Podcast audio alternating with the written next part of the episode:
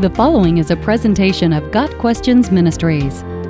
What does the Bible say about lawlessness? To be lawless is to be contrary to the law, or to act without regard to the law.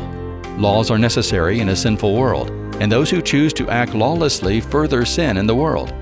The word for lawlessness in the Bible is often translated iniquity. According to the Bible, the root of all lawlessness is rebellion. 1 John 3 verse 4 defines sin as lawlessness. Everyone who sins breaks the law. In fact, sin is lawlessness.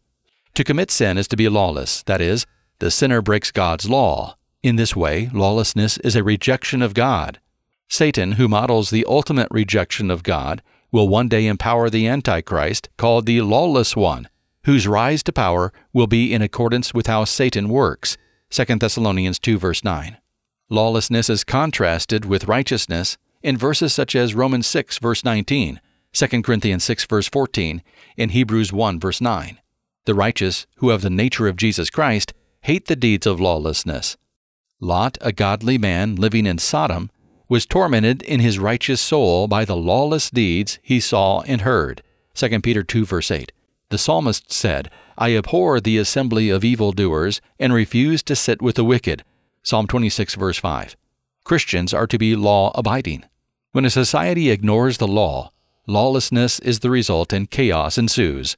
The time of the judges after Joshua's death was marked by upheaval, oppression, and general disorder. The biblical historian puts his finger on the reason for the tumult. In those days, Israel had no king. Everyone did as they saw fit. Judges 21, verse 25. The riot in Ephesus is a good example of lawlessness in action in Acts 19.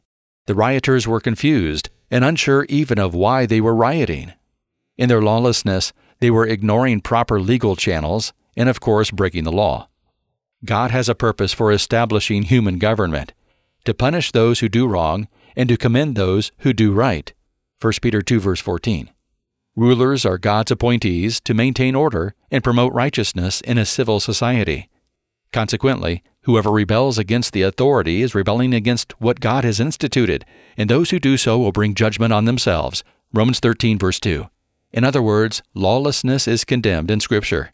The Bible connects man's lawlessness and rebellion against God with his need for God's forgiveness. In Romans 4, verse 7, Paul, quoting Psalm 32, verse 1, says, Blessed are those whose lawless deeds are forgiven, whose sins are covered. God's righteousness is imputed to us at salvation, and God forgives us of our lawlessness. Their sins and lawless acts I will remember no more. Hebrews 10, verse 17, quoting Jeremiah 31, verse 34. Christ died on the cross to redeem us from all lawlessness and to purify for himself a people for his own possession who are zealous for good works. Titus 2, verse 14. Our lawless deeds resulted in Christ's death, but God's grace overcomes our lawless hearts. In the judgment, many will stand before Christ claiming a connection with Him that exists only in their own minds. They will rehearse their good deeds done in His name, only to hear Jesus declare them to be workers of lawlessness, whom Christ never knew. Matthew 7, verse 23.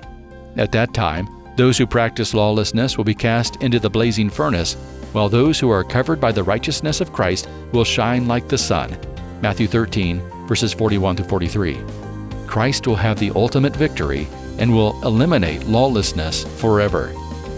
Got Questions Ministry seeks to glorify the Lord Jesus Christ by providing biblical answers to today's questions. Online at GotQuestions.org.